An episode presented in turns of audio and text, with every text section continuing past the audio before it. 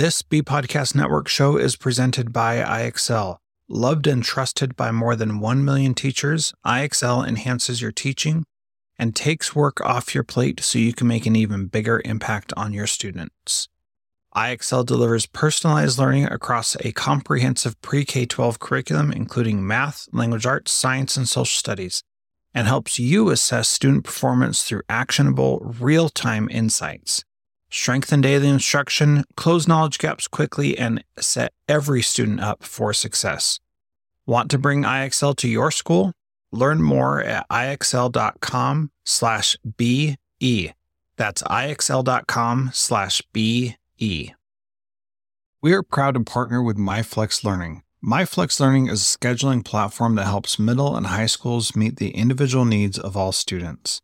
Students can easily create and manage time for flex blocks, win time, activity periods, RTI, counselor and teacher appointments, and so much more.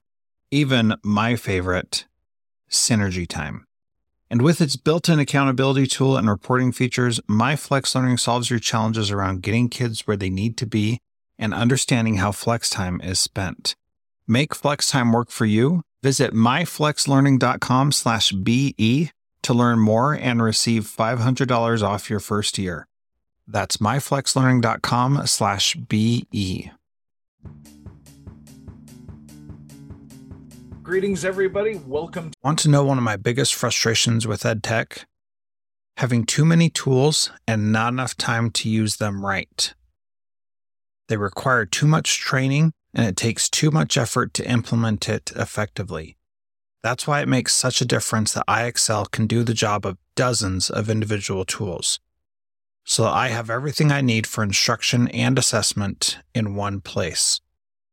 IXL is research proven to accelerate achievement. Studies across 45 states show that IXL schools outperform non IXL schools on state assessments, and independent research from Johns Hopkins University verifies that IXL meets ESSA Tier 1 standards. With those results combined with IXL's teacher friendly reputation, what more could you ask for? I'm sure you want to increase achievement for all students. Find out how IXL can help. Visit ixl.com slash BE for a demo. That's ixl.com slash BE. To the Cybertraps podcast, my name is Frederick Lane, and I'm coming to you from Brooklyn, New York. I am an author, attorney, and educational consultant. Let's talk about flex time in schools.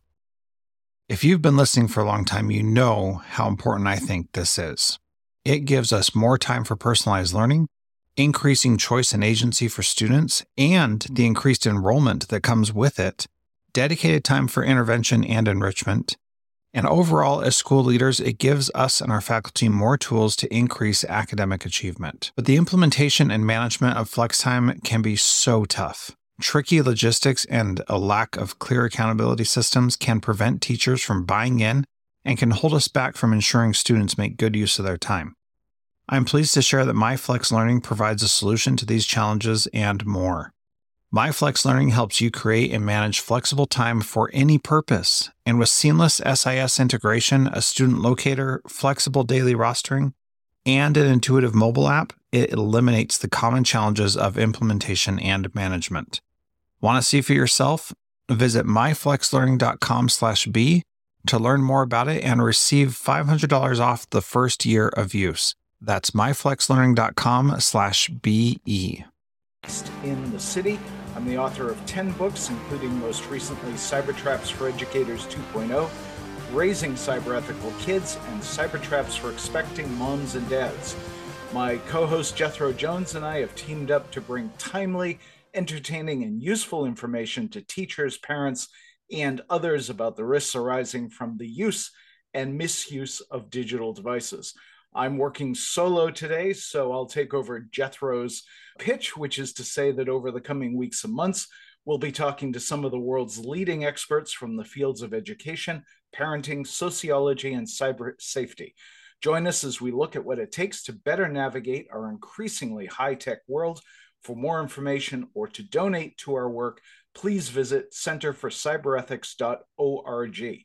The Cyber Traps podcast is a production of the Center for Cyber Ethics, a 501c3 independent, nonpartisan educational institute dedicated to the study and promotion of cyber ethics as a positive social force through research, curricula development, publishing and media, professional training, and public advocacy. And with the preliminaries out of the way, I would like to welcome today's guest, law professor Amos Guiora, who is going to be talking to us about his work and his recent publication, Armies of Enablers. So, welcome to the podcast. Thank you so much for having me. Two points for getting the last name correct. well, I did take a little coaching, to be perfectly honest, for the audience. So, sir, please uh, give us a little bit of introduction to your work and the kinds of issues you're interested in, and then we'll dive in. Excellent. So, give me exactly three minutes, and so to keep it crisp, so the audience will stick with me. 10 years ago, I wrote a book called Crime of Complicity, The Bystander and the Holocaust, which is about my parents who are both deceased but are Holocaust survivors. And I explored their god awful stories through the lens of the person who was present, the bystander. And that led to the book, which you graciously referenced, Armies of Enablers, in which I interviewed the sexual assault survivors from Michigan State, USA Gymnastics, Ohio State Catholic Church, I tried to get to the boys who were raped at Penn State by Sandusky, couldn't get to them, but I wrote about them. That book came out, I think, two or three years ago. And that book has then led to this new project, which is audience forewarned, is a terrible project called it the ecosystem of pedophilia. Mm-hmm. It's looking at the role of the enabler in pedophilia.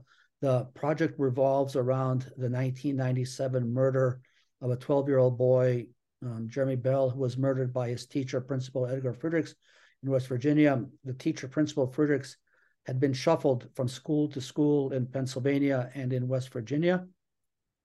When he murders the boy on November 7th, 1997, he never should have ever had access to that little boy. His career should have come to a crashing end decades before. Not only did school administrators shuffle him from school to school, but the night of the murder, local law enforcement, they rushed to close the case. There is a terrible report by a medical examiner ruling that the boy died of, tragically of asphyxiation in real life, as we came to learn, th- thanks to the extraordinary efforts of a remarkable private investigator, Dan Barber. The boy was murdered. Ultimately, Friedrichs was um, prosecuted, convicted, incarcerated. He'll he will die in jail. But what's important for me in the context of this project, one more word about that, is examining the role of the enabler. And it's the reason that the University of Utah Law School has now established a bystander initiative working on using the Jeremy Bell case as the platform for an article, a book, interactions like this, working on legislation both in the United States and internationally to address not the perpetrator, not the pedophile, but the enablers. And the other piece of that is engage in a project with a professor of public health, trying to analyze different variables in different communities, the ecological factors that perhaps play a role in pedophilia. Studies of this has not been done before in this whole project. The polite word is it's difficult, it's brutal. I have students who are working with me, and the biggest shout out goes to them because the material is difficult and they're willing to work with me on it. I also teach a class at the University of Utah honors college on this, teach a course at the law school on this. And this is what I do. It's vitally needed work. I don't know if we've had a chance to discuss this. And actually, just as a bit of context for the audience, you and I had a chance to meet for the first time at the Professional Practices Institute in October, which was the source of a number of our other podcast episodes. And you gave a presentation on this very topic, which is what inspired me to invite you onto the podcast. I don't know if we discussed the fact that for the last 20 years, I've done computer forensics in this general area. And it is brutal stuff. And I think that there's so many different aspects of it that we could touch on. But for the purposes of this particular podcast, uh, we tend to focus on the educational environment and the role that technology is playing in that environment and some of the risks that arise. So let's go back first to your book. where you're talking about the army of enablers and we will armies, put a, armies armies right multiple multiple armies we will put a link to that in the show Thank notes you. so that I'll also ask you to put a link to the bystander initiative. Oh, we absolutely will. Any you. anything of that sort that you want Thank you. us to put in there.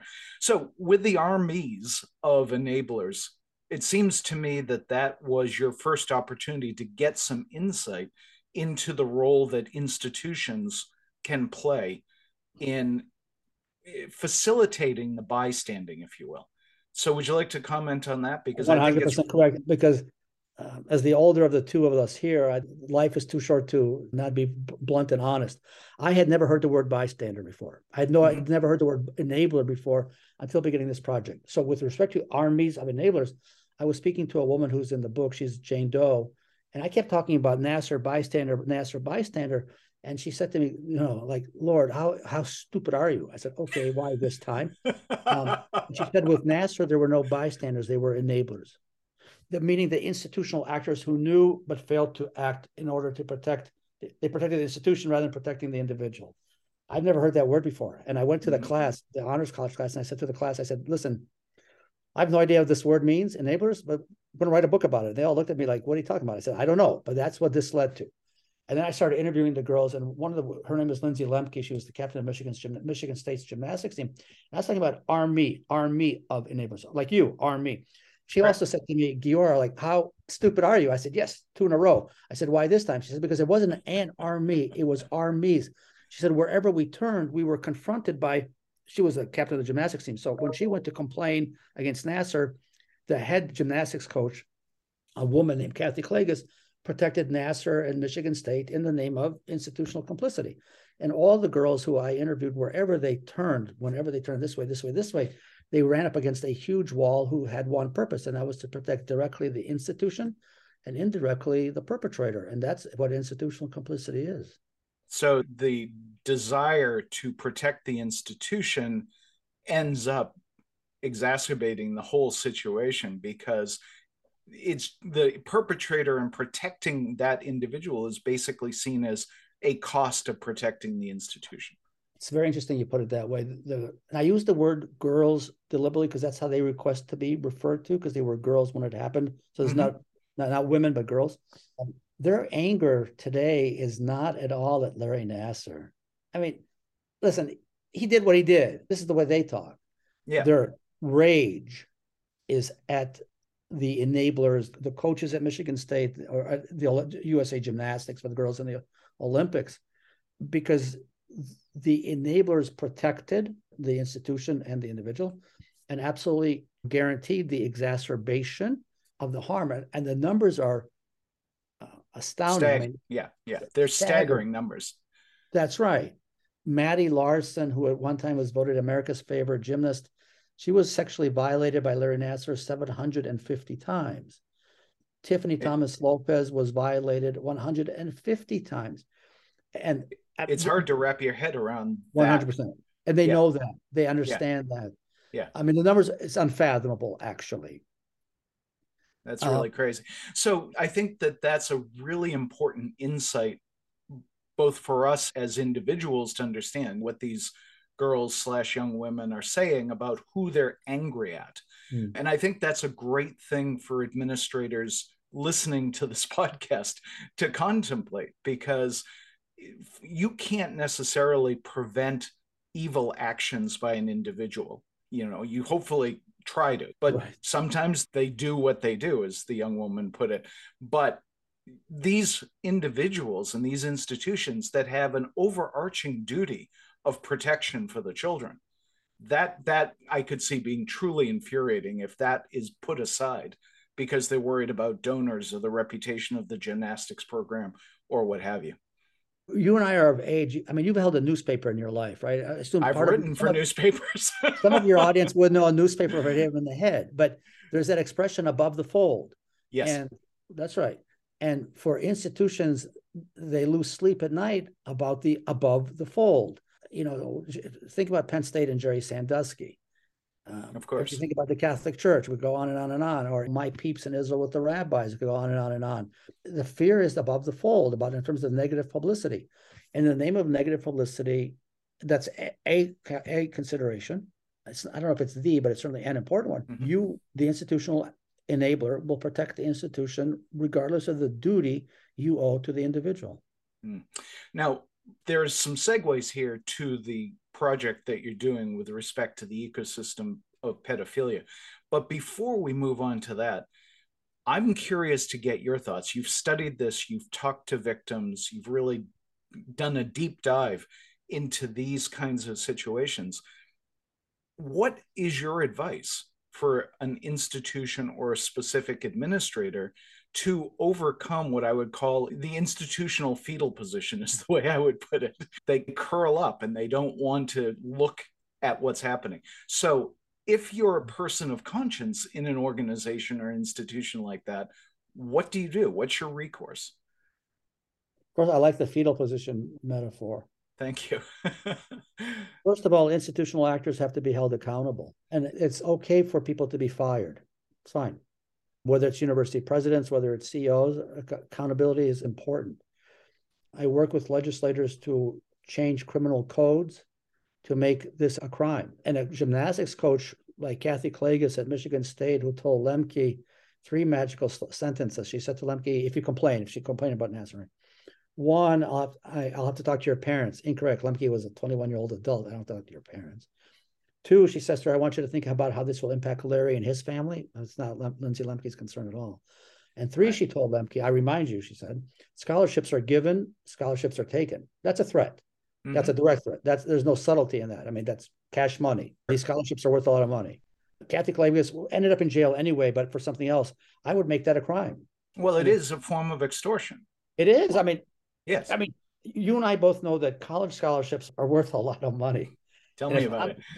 No, right? And if I yeah. tell you, here it is, but whoop, I'm taking it back. Or it's not guaranteed. It's contingent it's on contingent on you being, that's right. exactly on you playing ball with us. I think that holding these people to the fire, metaphorically, is absolutely essential. And I will also tell you this: is Mattie Larson said to me once, every time USA Gymnastics would come out with a press statement, there's nothing more important than your health, welfare, all, all that stuff. Mattie would say, I can't stand those press releases because make her sick to her stomach. Yeah. Totally. Because there's no substance to it whatsoever. And the lack of accountability beyond the your health, welfare, those lines or your our thoughts and prayers, all those, those are nothing but mantras that are devoid of meaning and have no substance whatsoever. So to your question, twofold approach. One is to fire people goodbye, thank you very much, or without mm-hmm. thank you very much and mm-hmm. two to hold them criminally accountable. By the way, if you fire them without the golden, what do you call it? the golden handshake, um, golden parachute, money, whatever, yeah, whatever it's called, absolutely no way. It's all gold at the end of the day. whether wait, hey, by the way, whether it's a dollar or a million dollars, hang on. From the perspective of the survivor, I don't know if you saw this, but I think two weeks ago, Michigan State University did an unveiling of the portrait of the resigned, fired, dismissed, whichever adjective you want, former president of Michigan State University, Lou Anna Simon, who was a major enabler, drove the girls crazy because they said, wait a minute, Larry Nassar happens under her watch. She is the president of Michigan State University. And you can actually see on YouTube, I'll send it to you, when Lemke confronts her at Lemke's victim impact statement in the courtroom in, in Lansing, Michigan, she mm-hmm. confronts Lou Anna Simon. And it's a very, very, very powerful moment. The girls can't wrap their mind around the fact that she got an unveiling of her portrait. Yeah yeah interesting. That's hard. The concept of equity and justice obviously goes so far beyond just righting the wrong. There's these additional ripple effects i think that we do need to look at. I agree with that 100%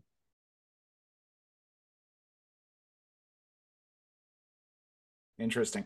Well, let's use that as a segue to your current project because, in many ways, that's even more relevant to the K 12 officials in our audience. And I'd love to have you talk a little bit more broadly about what you're hoping to accomplish with the program, how it's structured, and then we'll get into some of the systemic issues, which bear some resemblance to what was going on with Armies of Enablers. So, first and foremost, whether it's the project with the professor of public health or the bystander initiative at the law school, I would suggest there are three goals. One, albeit I have no hair, I wear three hats in the conversation. May need um, them more for exactly. Um, one is to educate. At the end of the day, that's what I do, right? I'm an educator, And Same. the idea Yeah. is, is to educate, whether it's through law review articles or books or conversations like this. Two is to absolutely be whatever this phrase means, a engage within the public discussion, whatever that word means. And I think that's really, really, really important. And that's why I welcome gracious invitations such as yours. And the third is to work with directly, indirectly, I don't care, with those who are boots on the ground. I'll give you an example. We're in January. I think it's either next month or in March. Don't remember. I apologize. I'm giving two talks here in Salt Lake City, one talk to seventh graders on this, Mhm. 300 seventh graders. And then I'm giving a talk to 11th and 12th graders. I've done this before. I've spoken with teachers. I think it's really important to be honest. I mean, there's different ways you speak to different audiences, of course, but to be able to have an honest conversation about the role, not of the perpetrator, but of the role of those and the obligation of those who know that something wrong is happening. And obviously, that you speak to seventh graders differently than you speak to 12th graders, and you speak to 12th graders differently than how you speak to law students. Um, you have to be, you know, audience sensitive. I, Audience I, sensitive. I truly get that. One of the funnier experiences in my speaking career was doing a full day at a school, and they wanted me to talk about internet safety to kindergarten and first grade students. And that was a surprisingly heavy lift, I have to tell you. That well, that would be challenging because first of all, for I assume first graders today know a lot more than you and I did when we were in first grade. In But- some ways, yes. But they're Yes. still in first grade. they're still in first grade and actually to be honest with you some of their socialization lags behind probably what you and i had because we were forced to interact with our Oh, peers that's a great point because of COVID. I- I- well and not only because- covid but also Yes. devices. And you know i was climbing trees and playing kickball and all of that stuff. And i don't want to right, make it idyllic because in information smarts these kids are amazing. Like i was playing a geography game with my niece the other night at dinner. She blew me out of the water because she's doing these apps that you know you guess different countries and Oh, yeah, that- and I, was just so impressed. Like I couldn't have done that in middle school if you put a gun to my head.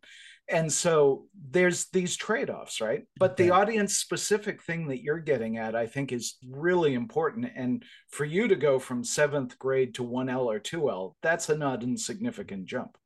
um, it's a good thing I worked out this morning so I can jump. Um, yeah, well, I haven't done my I- run I- yet. listen, I've uh, I, here it's simple for me to your question. Yeah. I don't know if this will make sense to you, but it's part of it. I think this is the best answer I can give you. After the book Crime of Complicity came out, it's been translated into Dutch and Chinese, and I've given talks around the world, blah, blah, blah. I'm well aware of the fact that there's criticism of me in the American Jewish community, in some sectors of the American Jewish community. And the criticism of me in the American Jewish community is that not my word, but this is what was written, is I'm using my parents' Holocaust story to Mhm. tell a story about contemporary society. And using was viewed as a negative. I went to my now, I mean, my mom was then obviously alive, she's not deceased. And I went to her and I said, you know, if inadvertently, God forbid, I, I am offending you by telling your story to try to institute change in today's society, then I will stop full on. I will stop immediately. Because the last thing you want to do is irritate your 85 year old mother. I mean, none of us have the, the courage to do that. Um, and my mom, who was five foot two, 97 pounds, said to me the following. She said, You keep on using our story. If that's if our terrible story, and their story was horrible, if our terrible story can be used as a engine for change, you keep on going. And that's what drives us. sure. So in many ways, it is for me honoring their legacy. That's what Mhm. ties all this together. And even the project with the match, if you will, between law and public health is taking a significant number of data points, criteria, where they're specific to communities and tying that, merging that into, for instance, prosecutions in various courts where there's maltreatment, mistreatment of children. Mm, I don't know if predict maybe it's too strong of a word, but try to assess what are the factors that potentially lead to pedophilia. Full stop. There are those who will tell you pedophiles are born with it. There's nothing you can do about it. Maybe yes, maybe no, don't know. But I think by trying to undertake this, this very broad ecological ecological undertaking with a significant number of data points, it's a, just a, a different way of looking at it. And I would think, given the prevalence of the problem, any research that can uh, provide assistance to how to combat it is something that would be embraced with open arms. Well, you would think, right? I mean, that's right. a very optimistic point of view. But because of the difficulty of the subject matter and because of the uh, attack on expertise, I think we've got some real issues with respect to that uh, rosy assumption. By way of example, look at the battle that we've had to get any basic research into mass shootings and gun violence. You know, there's actually been federal prohibitions on the CDC studying that problem because people don't want to know the answer, which most other Western democracies have pretty much figured out is guns actually are the contributing factor. But you're starting to see articles, and I don't mean in any way to make light of this, I'm just frustrated by the blinders. You're starting to see articles that explore the multivariant inputs to these kinds of attacks. And I think what you're doing with respect to pedophilia is along the same lines. We need to understand holistically what is contributing to this problem. I think that that holistic is an interesting way of looking at it. I think that that is critical given the fact that it's there. And, and it happens, it exists, right? So absolutely. we should and we can either put our head in the sand or we can say, let's try to address this. And if there's anything I've learned in the what is now 10 years that I've been working on this god awful project, denying its reality does nothing more, and I don't mean this to sound dramatic, but does nothing more than ensure that the next Jeremy Bell is right around the corner. Principal Friedrichs, he didn't intend to kill Jeremy Bell. I mean, yeah, didn't. no, no, we'll we'll get into that in a second. I want to make sure we're mindful of time. But in a sense, if we ignore the need to study, an argument can be made that we're basically turning all of us into enablers for this particular problem. So it becomes a nation of enablers, honestly, Amos. And it seems to me that's the kind of thing we need to break through. That is such an interesting way of putting it. I spend most of my days with sexual assault survivors from around the world. And what's so tragic is the stories I could literally take out a name, put in a name because it's the same wherever the hell they are, right? Whether they're in education, in academia, in the sports world, or wherever. And what has happened, trust me, unintended, is because of armies and then subsequent articles, is that people reach out to me not about the perpetrator. The perpetrator doesn't interest me in the least. Sure. It's the enabler. It's, it's the system. That's the issue. And that well, goes to your excellent question. But how do you hold these people accountable? Right. Right. We'll have to put a pin in that because that is a big, big topic. But let's talk briefly about the specific case that gave rise to your project and talk about some of the factors in K 12, particularly in the United States, that contributed to that murder. So, Friedrichs, the teacher, started off his career in Philadelphia. When the heat got hot and there was going to be a trial, but there wasn't, he resigned, left, was given a letter of recommendation, which I have not physically, I mean, it's in my office, letter of recommendation handwritten. Amazing. Okay. Uh, amazing is the polite word. We'll have to be polite here. There are other words. When we found no. the letter, we were Obviously. not polite. We're putting it in. I'm writing a law review article, which I'm finishing tomorrow. I'm putting it in the article because okay. I want people to understand how this works. Which journal will it be in? Well, you know how law review articles work. You write the article and you send it out, and you hope somebody picks it up. I see. Right. Of course. Um, it's been a while since I submitted. Oh, that's how that's how the stick that's how the stick works. One hopes for the best and then he re- leaves teaching for a year or so, opens up a clothing shop conveniently located next to an elementary school.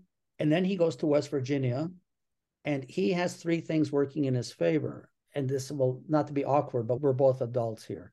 So is one, the audience mostly. one, he was a good looking guy. He was attractive. Never hurts. Two, he had money. Mm. And three, he came from the big city of Philadelphia to West Virginia. And he had suave, he had game and it start went from school. We've tracked it from school to school to school to school. At every school, the rumors began, the complaints started, and every school administrator ignored it. And what they would simply do that, is, is I'm sorry to interrupt, but is it in your opinion, were they ignoring it for the same reasons that Michigan State and U.S. Gymnastics was? Is the same impulse, or do we have I, something different in K twelve? I, can't prove anything to you about the why, and so I don't want to get okay. into the why. I could I could give you assumptions until you know your hair looks like my hair. Um, Let's get in there. um, yeah, sure. Do we have assumptions? Does Dan Barber, the private detective, who the hero of the case, does he have assumptions? Absolutely. But from school to school to school, and complaints and the complaints and the complaints and the rumors, and he was taking boys out uh, to his cabin. He was taking boys skinny dipping. He was taking boys in his car to talk about sex, about sexual affairs. To what extent do you look at the parents in terms of their? So that's awareness? a very. I knew you're going to ask me that, and here's my not convincing answer to you. For which I wait. Hang on. I appreciate the question. For which I'm going to give you my answer, for which I have been criticized. Okay, best defense is a good offense. Full disclosure in all of my projects, I've made the deliberate decision not to examine the role of parents as facilitators, enablers to domestic violence, or parents here who knew, because I can show you parents who knew what was happening to their children, but did not act. And I, again, I read the criticism, right? It's always very interesting to read the criticism about yourself, about your work. And that I am, I've been it's an absolute I'm, it is. It's fine. I, you know, I'm listen. It's it's part yeah. of the gig that I'm accused of ducking the hard question about parents. One of the parents here in the Bell murder, the one of the mothers in the deposition said that she never knew, and I can show you that's just not true. And I also know why, she, in her specific case, why she did what she did. I can do that. I would argue, but, I would argue, and obviously you're the one who's done the research in this particular area. It it occurs to me that we need to view families as institutions in the same way oh, that we do right. schools. Or I know colleges. yeah. Uh, right. I'm aware of that. I'm gonna I'm gonna duck. I'm not sorry, I'm not ducking. I don't duck. I'm gonna say that I leave that to others. I'm not gonna get into that one, but I understand, I understand that. Yeah. What makes the Bell case, yeah. what makes the Bell case even more problematic is the speed with which local law enforcement closed the case. And why? What did they do? So he's murdered on the night between the 7th and 8th of November 1997 there was another boy in the cabin with him. We'll refer to him as MP. Police never question him. There's an EMT guy who shows up. Nobody ever questioned him. There's the medical examiner who says asphyxiation, even though there are marks on, his, on the boy's face. The reason there were marks on the boy's face is because he was struggled with Friedrichs when he was chloroforming him. There was a fight. There's also a mark on the clavicle. And the clavicle was, Friedrich said, well, yeah, sure, because I gave him seven hours of CPR. Nobody can do CPR for seven hours. And law enforcement bought that and then they bury the boy. Boom. That's honestly bonkers. I've taken that's the polite. Courses. That's the polite. That's the yeah. polite word is bonkers. Jeremy's father, the parents are divorced. Jeremy's father doesn't buy this. He reaches out to a cousin, or reaches out to a cousin, reaches out to a cousin, who makes her way to Mr. Dan Barber in Erie, Pennsylvania. Mr. Barber gets in his car, goes to West Virginia, where he lives on and off for the next two years, and piece by piece, piece by piece, piece by piece, he puts the case together um, which led to the conviction of sexual assault of I think three or four boys. And then when he's in jail for that, then he's tried for the murder of Jeremy Bell. Mr. Hmm. Barber a year ago made an extraordinary decision, which is humbling, is an understatement. He bequeathed to me formally, contractually, 15,000 pages of documents that's wow. serving as, as the basis for the book and the article. Mr. Barber, when he gave me the documents, his mandate to me, and I quote, was he's giving this to me in order to ensure as much as possible that what happened to that little boy will never happen again. If you come to my office, front and center in my office is a large picture of the boy. And I have Mr. Barber's words, I mean, from three o'clock in the morning until 11 o'clock at night in my head. Um, the article will be dedicated to Jeremy Bell. And the hope really is that that this will, the whole process, the whole project will have an, a practical impact, a legislative impact, an educational impact. Are there people who I would love to see prosecuted? You betcha, because they're enabling uh, put Friedrichs in that cabin with that boy that night. It's just a chain of events, right? And so a good chunk of what I see you trying to do is to either shorten or eliminate that chain in other institutions and other organizations. Well, that's really well put. I mean, I want to emphasize this is a team project, seven students, and we're and another colleague of mine. This is go. I mean, there's a whole team here. I also want to hang on, emphasize the dean of students made an extraordinary decision. Um, they have made available to all the students a counselor, psychologist counselor, whenever mm-hmm. there's a need for it, given the difficulty of the material. And that's to their credit. That's really impressive. Kudos to them. And I'm glad. 100%. I'm glad you offered a shout out on that. Let me give you a chance to wrap up our interview with any final thoughts. Are are there timelines people should be aware of? For no, I'll tell you the one thing that in because I'm straight up and blunt. How's that? Is that acceptable to you? it's it's the way we roll. To make this huge project possible, we need resources. Flat out, I say that, and that's why I will send you the link to the Bystander Initiative there's a what we call the donation, and I will send it to you.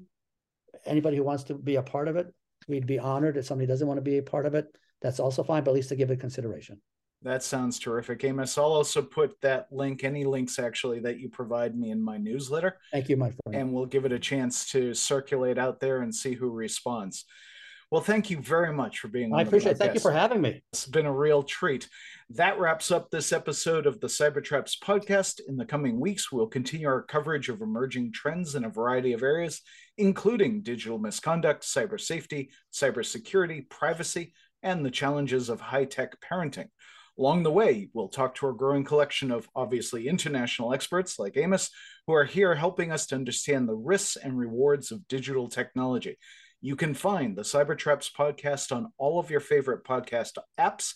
We hope that you'll share the show with your friends and colleagues and reach out to us if you have any questions or topic suggestions. If you'd like to follow us on Twitter, you can reach Jethro Jones at Jethro Jones, and you can reach me at Cybertraps. If you're still listening, you must have enjoyed the podcast. Please leave us a five star rating and review in your favorite podcast service. We appreciate having you as a part of our audience and look forward to having you join us on our next episode.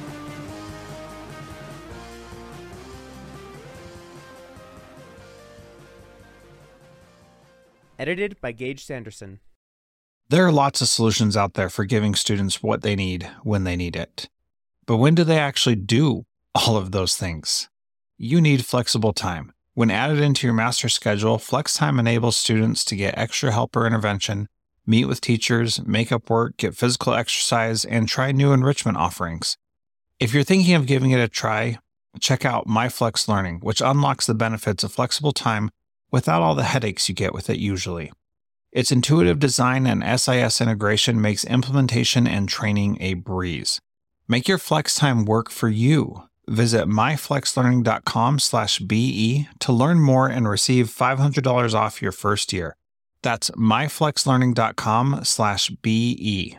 Do you want to save time on prep work, increase student achievement for all of your students, reliably meet Tier 1 standards? You can do it all, but don't waste another minute. Head straight to ixl.com slash B to learn how IXL's research-proven teaching and learning platform can help you achieve these goals.